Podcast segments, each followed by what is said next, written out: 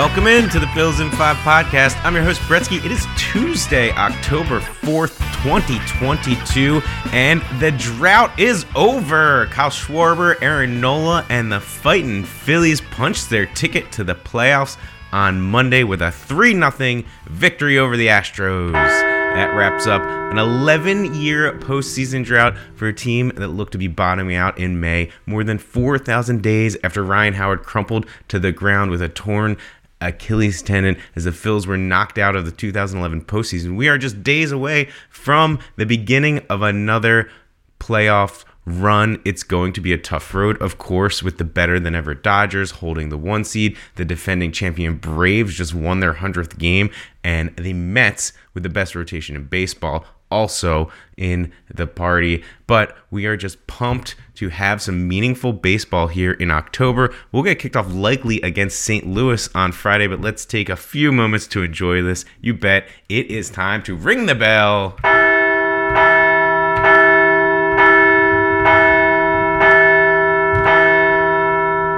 And we'll recap the games.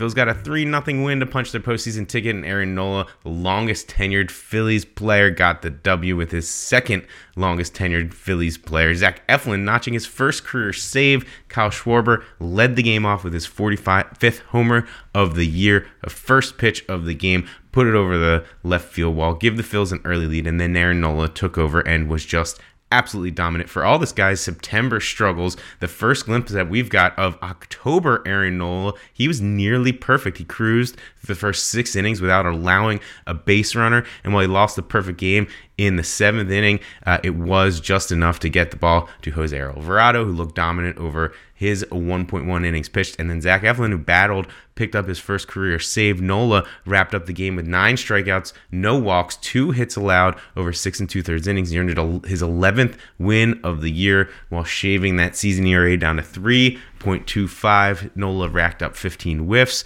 posted a very strong 40% CSW in his final regular season turn of the year. And yeah, that's right. He's going to get to na- make another start in the playoffs this time. On the offense side of things, Kyle Schwarber's second solo shot of the day. Uh, number 46 on the year, followed up a Bryson Stott homer of his own to give the Phils a little extra cushion in the eighth, extend the lead to 3 0. Uh, make it a little easier for that bullpen. Stott ended the game with three hits, a walk. Brandon Marsh went two for four. Schwarbs was the real hero here with the stick, with the two bombs, wrapping up uh, quite a year. It's the most home runs that we've seen a Phillies player hit since 2009 when Ryan uh, Howard went over the 45 homer mark there. Uh, we did miss Monday's show to recap the weekend, but obviously Phils did just enough to get things done. They took three or four from the Nats while dodging rain all weekend. Uh, I know that I hope that Patrick Corbin sticks around in that DC rotation forever because it is just fun when you get to see him on the other side of the mound. Quick injury note Brad Hand uh, did throw over the weekend, no issue, so he could potentially come back and it would be a big boost to the Phils pen if Brad Hand was able to get himself healthy. All right, let's take a quick look around the NL East.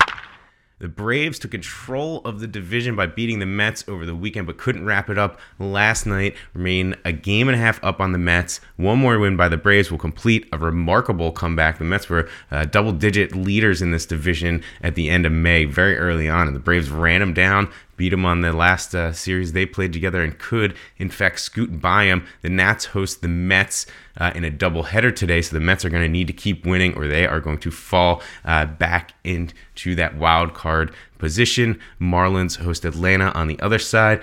So we'll have to see because this could impact who the Phillies play in the wild card race. The Brewers are eliminated. The Padres are just one game ahead of the Phillies for that second spot. So the Phillies are in, but they are right now in that third spot. They could end up in the second spot. If they end up in the second spot, they're probably facing the Mets or maybe even the Braves.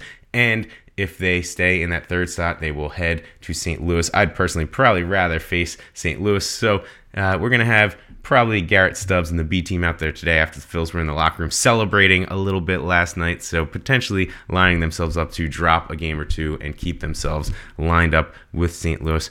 But we'll see how the rest of the week plays out. And either way, the Phillies will be playing baseball on Friday in a three game wildcard series, and that is going to be great. Our key question of the day How did we get here? It's been a wild season, but obviously, major props go to Rob Thompson for steadying the ship after taking over on the last day of May from Joe Girardi. The Phils were seven games under 500 when Girardi was canned, and while finishing 13 games out of the division lead seems a bit disappointing. If you told us that was where we were headed uh, at the beginning of the year, you might say this is disappointing. But they added that third wildcard spot, and the Phils have got it, and they are have gotten to the dance. And now, really, anything can happen if this offense can just get hot.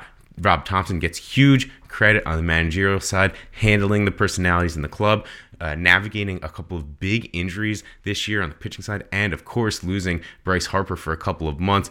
But on offense, the clear MVP especially in the second half, is JT Realmuto, who just turned it on over the second half of the year, batted 306 with 14 homers, 36 RBI, 46 RBI, excuse me, since the All Star break on his way to a 2020 season. He also plays some of the best defense at the catcher spot in baseball. Kyle Schwarber, of course, honorable mention, was absolutely awesome in June hit a career high homers so far this year. He's up to uh, 46, best power season of his career, and really he hasn't been putting up the average or on base numbers that maybe we wanted. The power has been there for Schwarbs, and he's hit him in some really big spots particularly leading off the game last night to give uh, Nola that early cushion on the pitching side of things. Uh, before we get to the pitching, let's also call out the young guys. Bryson Stott leading the way. He got sent down earlier, but has come back and been an absolutely critical piece of this team. And we also want to call out Jean Segura. While not kind of the most spectacular season of his career, did miss some time. Segura is the longest tenured major league player without appearing in a postseason game that is going to end as well on Friday. So good feels all around in that locker room last night. I'm sure they had a good time. Back to the pitching side of things, the rotation was a little more steady throughout the year. Of course, Nola Wheeler did their thing. Ranger Suarez locked it down in the second half but Jose Alvarado gets the nod as the most valuable arm in the Phillies bullpen. He struggled with command early in the season and was even sent down to AAA, but he returned and he has been one of the most dominant arms in the National League since Seranthony Dominguez went down. The Phils have leaned on Jose Alvarado, and right now he is just their do it all kind of guy, and he's going to be critical to any success that the Phils want to have in the playoffs. All right, up next two more games of the regular season against St. Louis and then on to the playoffs, which will be a three game series either at St. Louis or New York. I guess there's a very slight chance we're headed to Atlanta as well if things go crazy over the next uh, 48 hours. But before we get there, Tuesday night, Ranger Suarez versus Justin Verlander. This probably isn't going to be too long of a game for either of the starters as these guys are just kind of getting themselves tuned up and in rhythm, looking ahead to those playoff series next week. Wednesday, a 4 o'clock start, Bailey Falter versus Framber Valdez. It'll be Falter's last uh, kind of uh, making his case to continue on the playoff roster, and I think he's thrown well enough to get there, and uh, that's really what we'll be watching. So we're kind of rooting for the Phils to ease back on these last couple games and sit in the spot they're in. So we head to St. Louis, but again, you can only control what's in front of you, and we're just happy to be there. Our final thought of the day. What a ride! You know, we just started decided to start this podcast just have a little fun. Uh, what had to look of the best Phillies team in years, and really, uh, you know, we have some fun here counting the losses because that's something to be proud of. But it is so much fun to watch this team win. There were some ups and downs. What a great time to jump back in full bore with this Phillies team. The bullpen absolutely terrifies me in the postseason. I am not sure my heart is going to be able to survive four plus outs from Jose Alvarado every night this weekend, but the team is still has a pulse into October. And honestly, the talent is there to make a run if Kyle Schwarber gets hot like he was in June, and maybe JT and Bryce and Nick Castellanos start hitting a little bit. We get a Rhys Hoskins heater. This is a team that could just roll on through the playoffs. But before we get to that, let's take a moment, soak in the champagne shower for a day or two. Phillies faithful. We'll be back to work on Friday. Uh, enjoy the week. We will catch you later in the week to recap the regular season and then we will have a show on Friday to preview Wild Card Weekend. I still can't believe it. All right, go enjoy uh, the early part of the week, and we will be focused on getting ready for Friday and playoff baseball. Talk to you soon.